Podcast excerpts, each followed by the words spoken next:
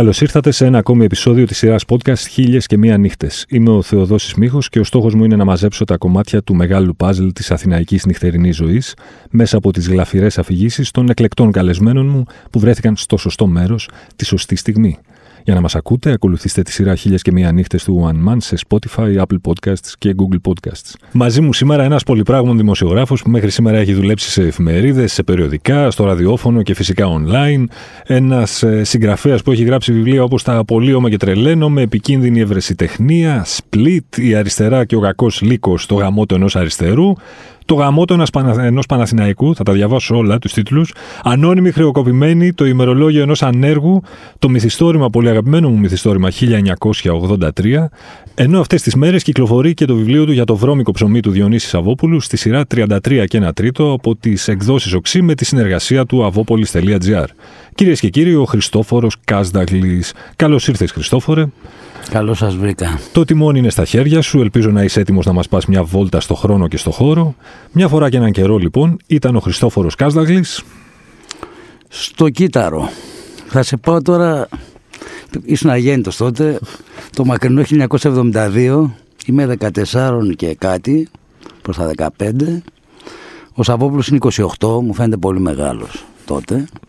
Και πηγαίνω στο κύτταρο Νοέμβρης του 1972 και παρακολουθώ το Σαββόπουλο για πρώτη φορά live. Τον ήξερα φυσικά από πριν, το περιβόλι του τρελού, το φορτηγό, μπάλος αυτή είναι η σειρά που τον ανακάλυψα, πρόσφατη ανακάλυψη σχετικά, εκείνη την εποχή. Και παρακολουθώ live το βρώμικο ψωμί, παρακολουθώ σαν το κετό, ο δίσκος δεν έχει κυκλοφορήσει ακόμα, θα κυκλοφορήσει δύο μήνες μετά αλλά είναι συνολικότερα μια αποκάλυψη αυτό. Είναι το κύτταρο, είναι θα έλεγα κατακόμβη εκείνη την εποχή. Ε, είναι ένα ιστορικό σημείο και μια ιστορική στιγμή γεννιέται το βρώμικο ψωμί, γεννιέται μάλλον ο πιο σημαντικός ροκ ελληνικός δίσκος και στην ουσία ταυτόχρονα γίνονται οι πρόβες για, οι πρόβες για την παράσταση, οι ηχογραφήσεις και οι παραστάσεις, δύο παραστάσεις την ημέρα και είμαστε μάρτυρες αυτού του υπερθεάματος για πρώτη φορά. Εντάξει, είναι σοκαριστικό για μένα. Ο ήχος ο ηλεκτρικός είναι κάτι πολύ πιο δυνατό από ό,τι ήξερα από το pick-up της εποχής. το κύτταρο είναι ένα διαφορετικό μαγαζί. Είχα την εμπειρία της Λίδρας. Ήταν μια μποάτ στην πλάκα που τραγουδούσε ο Νίκος Ξυλούρης. Υπήρχε ένα αντιστασιακό πνεύμα εκεί πέρα, αλλά και μια επιστροφή στις ρίζες, και λαούτα, κριτική λύρα ε, σαντούρια κτλ. Mm-hmm.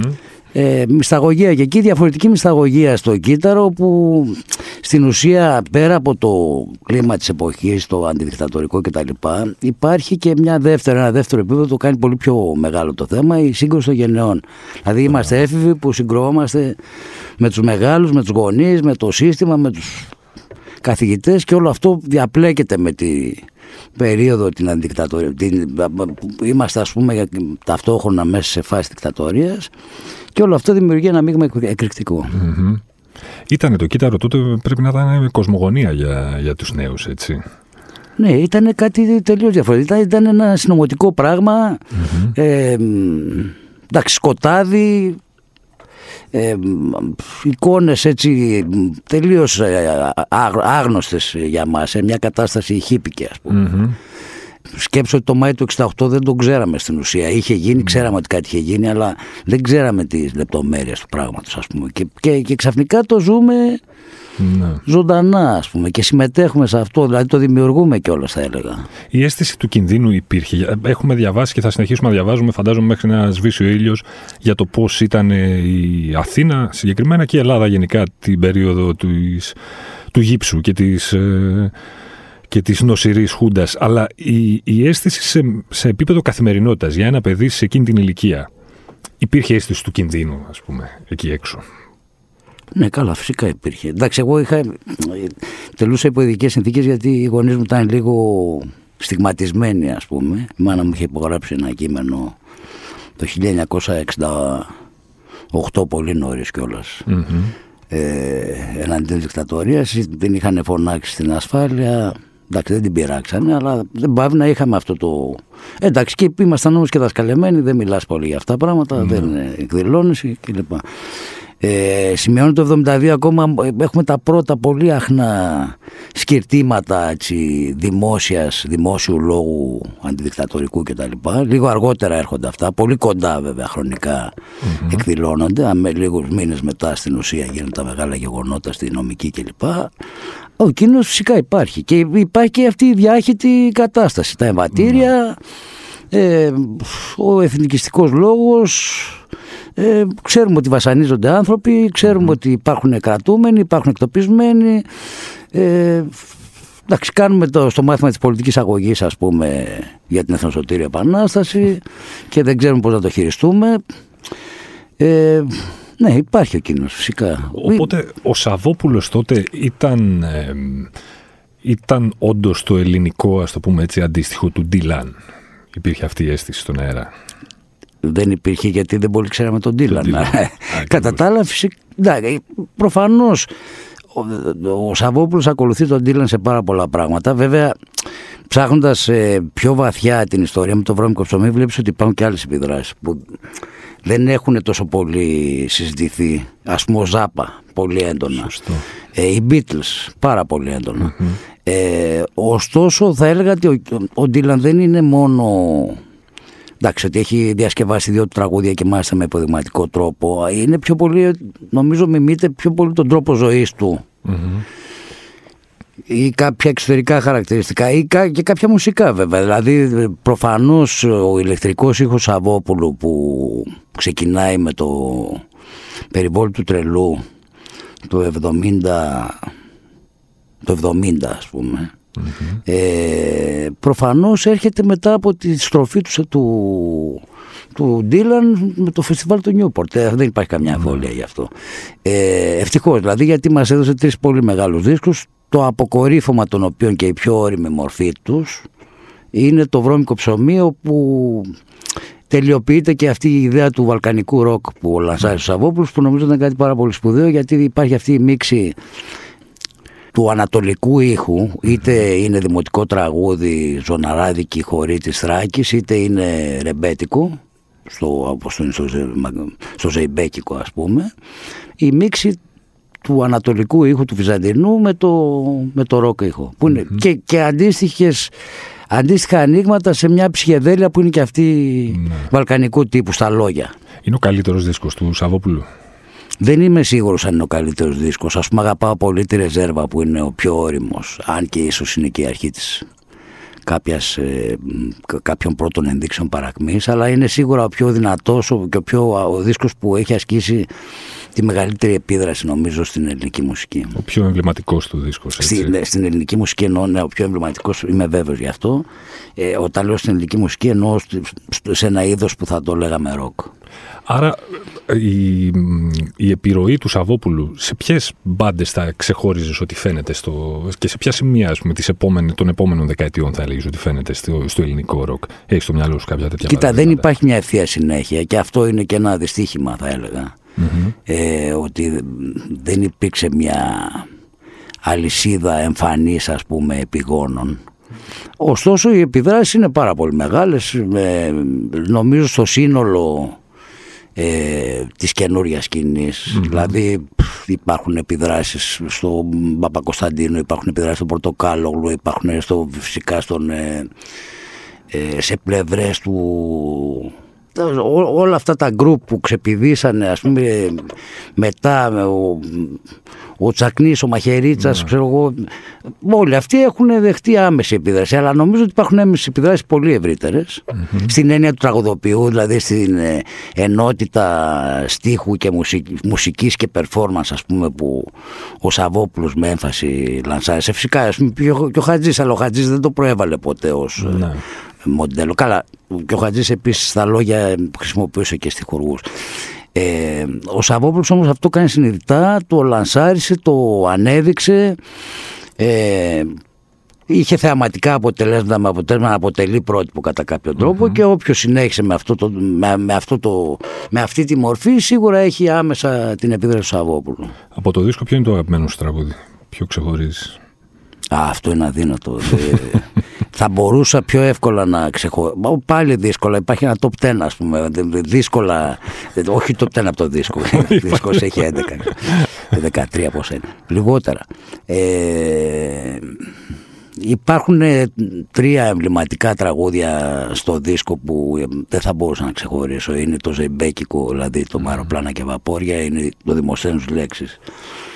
Ασχέτως αν είναι πιο νωρίς γραμμένο αυτό στη φυλακή, ε, τουλάχιστον στην πρώτη του βερσιόν ε, και η Μαύρη Θάλασσα, τρία Και φυσικά και άλλα, δηλαδή ας πούμε έβγαλα απ' έξω το Άγγελος Εξάγγελος που μπορεί να θεωρητικά να είναι τραγούδι του Ντίλαν αλλά ε, το έχει κάνει δικό του. Το έχει κάνει δικό του με το παραπάνω. Δηλαδή θα ζήλευε και ο Ντίλαν.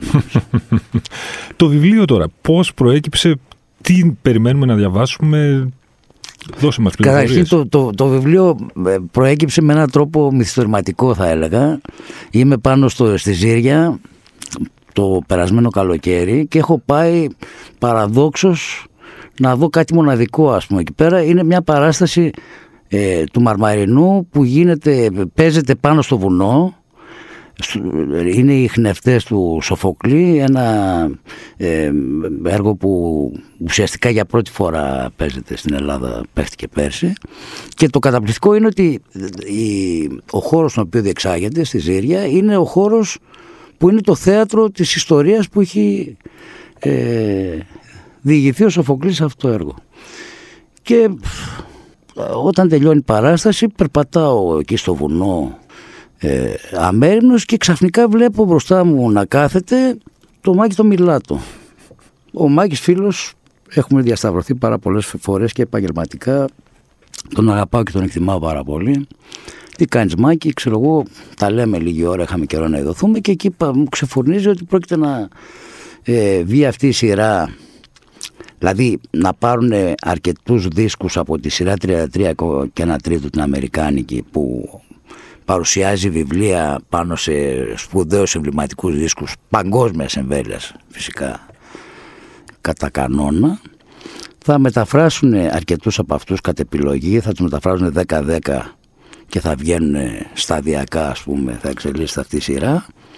Και σε κάθε 10 δίσκους θα, ε, αμερικάνικους μεταφρασμένους θα βγάζουν και δύο δύο βιβλία για δύο ελληνικούς δίσκους. Εμβληματικούς πάλι φυσικά με τις αναλογίες που προφανώς υπάρχουν. Και εκεί που μου το ξεδιπλώνει ας πούμε την ιδέα ο, ο Μάκης και ακούγεται πάρα πολύ καλή και τα λοιπά την ώρα που περνάει από το μυαλό μου η ιδέα μου λέει εσύ θα γράψεις ένα Σαββόπουλο χωρίς να πολύ συζητήσουμε τι θα μπορούσα να γράψω. Εξάλλου εγώ δεν είμαι ακριβώς μουσικόφιλος και σε κάθε περίπτωση δεν είμαι ειδικός mm-hmm. περί τα μουσικά. Υπήρξα όμως στα νιάτα μου πολύ σκληρό πυρηνικός αποπουλικός. Έπαψα να είμαι μετά από ένα σημείο και μετά όπως οι περισσότεροι της γενιάς μου. Ε, άρα ήταν αυτονόητη αυτή η επιλογή. Με τη μία του λέω εντάξει είναι πάρα πολύ ενδιαφέρον αυτό που λες, σχεδόν του πανέ δηλαδή και μου λέει και ποιο δίσκο θα, θα έγραφες και το απαντά αυθορμήτω στο βρώμικο ψωμί ε, χωρίς καν να το σκεφτώ μπορώ να πω ότι αργότερα λίγο το πιάσα από την αρχή και λέω εσύ μήπως βιάστηκες και τα λοιπά και πίστηκα ότι ήταν η αυτονόητη και απόλυτα σωστή επιλογή. Να σημειώσουμε εδώ ότι το να γράψεις ένα βιβλίο για ένα δίσκο δεν είναι κάτι απλό και αυτονόητο, όσο σπουδαίος και να είναι ο δίσκος. Θέλει πολλές λέξεις, Δηλαδή είναι εύκολο να γράψεις όχι ας πούμε 35.000 λέξεις, να γράψεις 200.000 λέξεις για το Σαββόπουλο, αλλά είναι αρκετά πιο δύσκολο να γράψεις για ένα δίσκο. Για το Ρούνκο ψωμί δεν ήταν. Δυσκολεύτηκα να το μαζέψω ας πούμε μετά, γιατί είναι πραγματικά εμβληματικός, έχει πολλές παραμέτρους, μουσικές, ε, ποιητικές πάρα πολύ σπουδαίες παραμέτρους. Ε, είναι δηλαδή μια κριτική αποτίμηση ας πούμε του δίσκου; Κοίταξε, είναι με το δικό μου τρόπο. Δεν, είναι, δεν θα σου έλεγα ότι...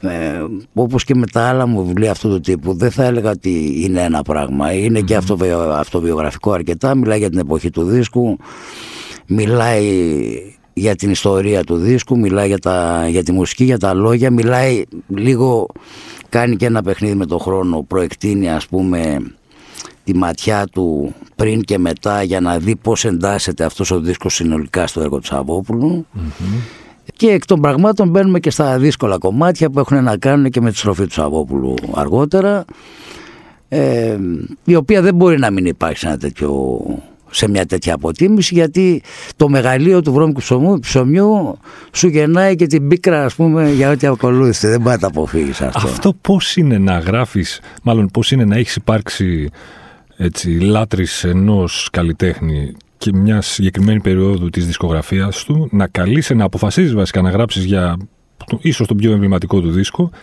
αλλά να μην μπορείς να αφήσεις απ' έξω τα κομμάτια που σε έχουν απογοητεύσει αυτό. Άκου, δεν ήταν δύσκολο τελικά. Εγώ στην αρχή η πρώτη μου σκέψη ήταν θα γράψω ένα λίβελο. Μετά, βέβαια, όταν μπήκα στη, στην ουσία του πράγματος, κατάλαβα ότι το βιβλίο δεν αφορά το Σαββόπουλο, αφορά το βρώμικο ψωμί. Ναι.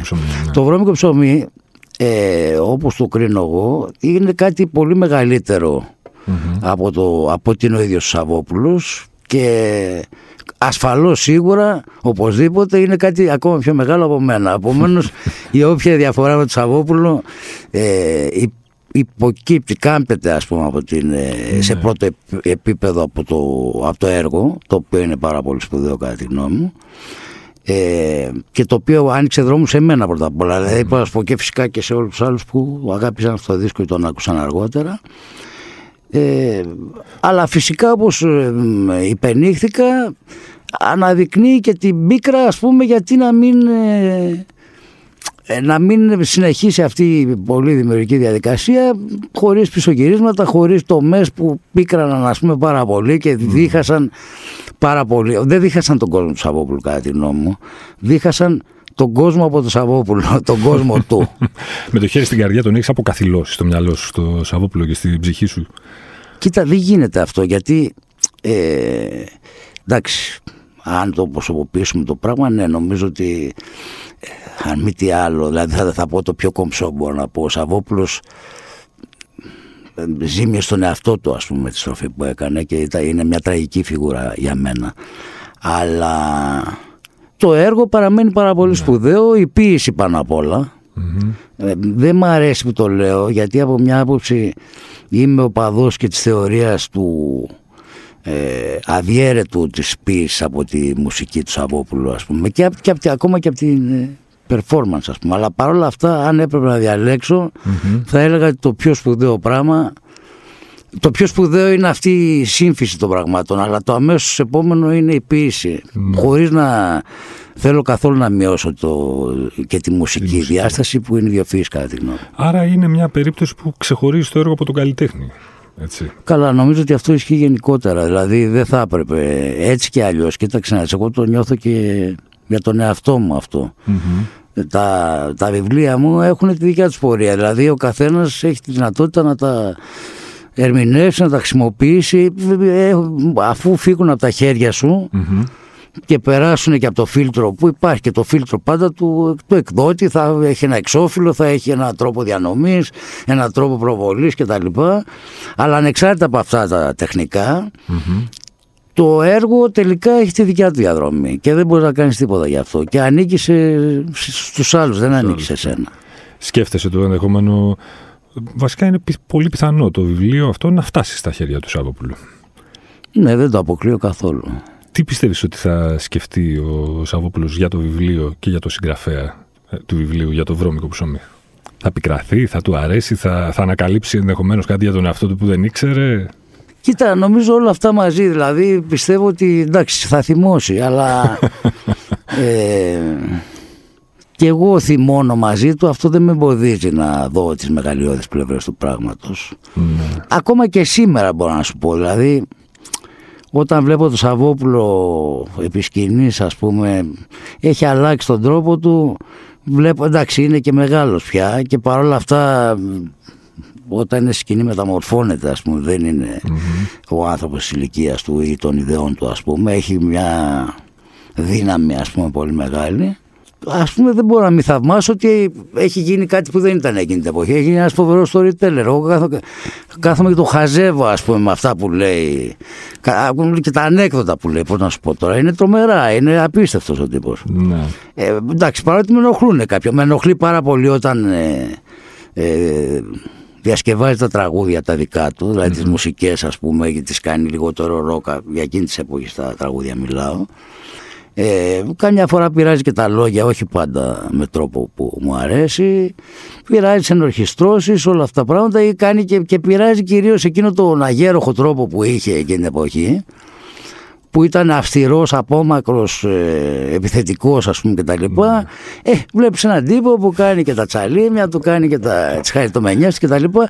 Ε, δεν μου αρέσει. Την ίδια ώρα είναι, είναι αξιοθαύμαστος, ας ναι, πούμε. Τι να πω τώρα. Θα συμπαθούσε, λες, ο Σαββόπουλος του 72 στο κύτταρο των Σαββόπουλου του 2022. Καλά. θα έριχνε μεγάλη πρόγκα, έτσι. Κοίτα, ναι, ο Σαββόπουλος ε, κάπου λέει ε, για το ροκ, ας πούμε, ότι ε, νομίζω εκ των υστέρων ανάγνωση φοβερή αυτή παρότι υποτίθεται μιλάει για εκείνη την εποχή ότι ε, του άρεσε αυτή η σύνθεση με το, η, μεταξύ του ροκ και του τοπικού πράγμα και της τοπικής ας πούμε ιστορίας κτλ αλλά δεν του άρεσε ο ηλεκτρικός ήχος ο σκληρός το heavy metal όπως το λέει ξέρω εγώ το drums και το ηλεκτρική κιθάρα κτλ αυτό τώρα και λέει ότι του, ας πούμε ήθελε να το συνδέσει με την ιστορία, με το παρελθόν, με το χιούμορ, με τη, να υπάρχει αγάπη κτλ. Αυτό είναι ενδιαφέρον να το λέει, αλλά δεν έχει καμία σχέση με αυτήν την εικόνα που είχαμε εκείνη την εποχή. Δηλαδή εκείνη την ναι. εποχή υπήρχε ένταση, αλαζονία, σκληράδα, ε, Εξάλλου χωρίς αυτά ο Σαββόπουλος δεν θα είχε γίνει ποτέ ο εκπρόσωπος ας πούμε, της δικιάς μας γενιάς γιατί αυτά χρειαζόμασταν εκείνη την εποχή, αυτά Το χιούμορ αν υπήρχε ήταν ένα επιθετικό πράγμα πάντως, δεν είχε καμία σχέση με αυτό που συνήθως αποκαλούμε ή αυτό που υπονοεί ας πούμε λέγοντας ότι θέλω το χιούμορ και τα λοιπα Και όσο για αγάπη δεν υπήρχε καθόλου αγάπη. δηλαδή υπήρχε οτιδήποτε άλλο, υπήρχε ε, επιθετικότητα, υπήρχε κάποια αλληλεγγύη κάποιου τύπου, κάποια συντροφικότητα κάποιου αλλά κυρίως ήταν το, η φάση ήταν έλα στην παράσταση να σε γιουχαίσω. Αυτό ήταν το θέμα. Καμία αγάπη. Δεν, δεν αγαπη, ούτε μας αγαπούσε, ούτε τον αγαπούσαμε και δεν μας ενδιαφέρει και καθόλου αυτό το πράγμα. Οι ανάγκες ήταν άλλες, ας πούμε, εκείνη την εποχή. Ήταν να την αχτεί σαν μαύρο πνεύμα η τρομερή μας συλλαλιά, να τα σπάσουμε όλα. Ε, να συγκρουστούμε και όταν λέω να συγκρουστούμε εννοούσα όλο το πακέτο. Δηλαδή το κράτος, η οικογένεια, ο ναι. δάσκαλος, το σχολείο το, ε, αυτό ήταν το παιχνιδι και αυτή ήταν και η δύναμη αυτής της ε, για τη δικιά μου την ηλικία και για τη δικιά μου τη γενιά.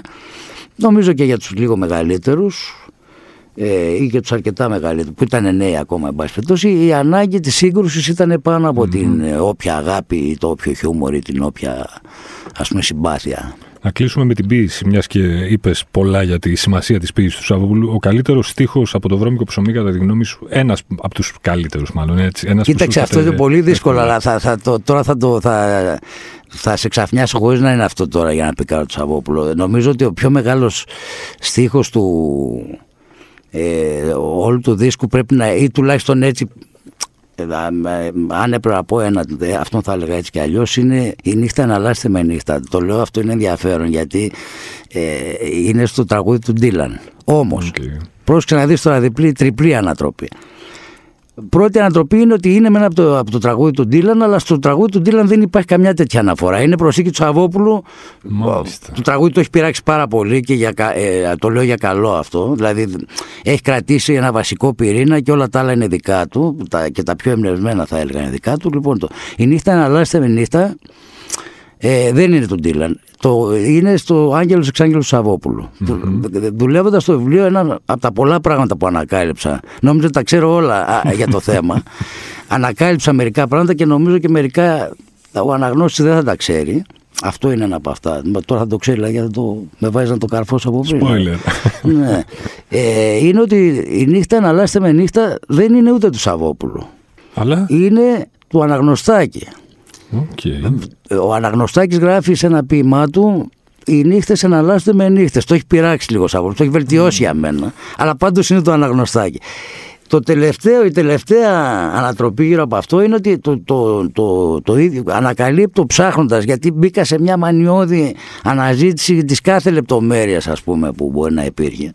Αυτό το ανακάλυψα από το έργο από μια καταπληκτική δουλειά που έχει κάνει ένας ε, καθηγητής ε, φιλολογίας του Πανεπιστημίου Αλέξο Πολίτης ο οποιος έκανε το καταπληκτικό για μένα πράγμα ότι επί χρόνια δίδασκε με βάση το έργο του Σαββόπουλου τους φοιτητές τους στο κανονικό μάθημα που έκανε στο Πανεπιστήμιο και σε διαλέξει έξτρα που έχει κάνει κτλ. Σε κάποια σχεδιάσματα που μου στείλε από, την, ε, από τα μαθήματά του ανακαλύπτω αυτή την ε, πλευρά που δεν την ήξερα. Ψάχνοντας ακόμα παραπέρα λοιπόν βρίσκω ότι το ίδιο ποίημα αυτό του, του, του αναγνωστάκη το έχει μελοποιήσει ο Θάνος Μικρούτσικος. Αλλά έχει παραλείψει το φοβερό αυτό στίχο ας πούμε. το οποίο είναι καταπληκτικό. Οπότε αυτό, αυτό ξεχωρίζουμε έτσι. Κοίταξε, έχει, ο Σαββόπουλο έτσι κι αλλιώς είναι γεμάτος ατάκες. Ναι, ναι, ναι. Υπάρχουν καταπληκτικά πράγματα, ας πούμε, τώρα να την εχτίσα μαύρο πρέπει να φοβερή μα. Η Λαλιά, ο πατέρας μου, ο Μπάτης, ξέρω εγώ, ε, έλεγε μια Κυριακή ας πούμε ότι σε αυτόν τον τόπο σε αγαπούν, σε αυτόν τον κόσμο σε αγαπούν τρώνε βρώμικο ψωμί mm και οι δρόμοι τους ακολουθούν υπόγεια διαδρομή. Υπάρχουν τόσα πολλά, δεν μπορώ. Δηλαδή, από τη Μαύρη Θάλασσα υπάρχουν τρομεροί καταπληκτικοί στίχοι, στο Δημοσθένου λέξεις υπάρχουν τρομερά πράγματα. Υπάρχει και μια, ένα καταπληκτικό στίχος ο οποίος υπήρχε στην αρχική εκδοχή και τον, ε, τον κατάργησε στη δεύτερη του Δημοσθένου λέξη. Ποιος; Σα σπιρτόκουτα στη μένα, λέει κάπου. Και δεν υπάρχει στη δεύτερη. Ναι, ναι, ναι. ναι. Μάλιστα. Ε, υπάρχουν φοβερά πράγματα. Δεν θα μπορούσα να διαλέξω εύκολα. Είπα αυτό και γιατί θεωρώ ότι ο στίχος είναι καταπληκτικός, αλλά και γιατί υπάρχει αυτή η ποιητική ίντρικα από πίσω που νομίζω ότι είναι πολύ ενδιαφέρουσα. Μάλιστα. Χριστόφορε, Καλό τάξιδο εύχομαι το βιβλίο για το βρώμικο ψωμί του Σαββόπουλου. Ευχαριστώ πολύ. Και ευχαριστώ για την παρέα και για τις πολύ ωραίες ιστορίες. Γεια χαρά. Μην ξεχνάτε ότι για να μην χάνετε επεισόδιο αρκεί να βρείτε και να κάνετε subscribe τη σειρά podcast χίλιας και μία νύχτες σε Spotify, Apple Podcast και Google Podcast. Ραντεβού την ίδια ώρα, στο ίδιο μέρος την άλλη πέμπτη.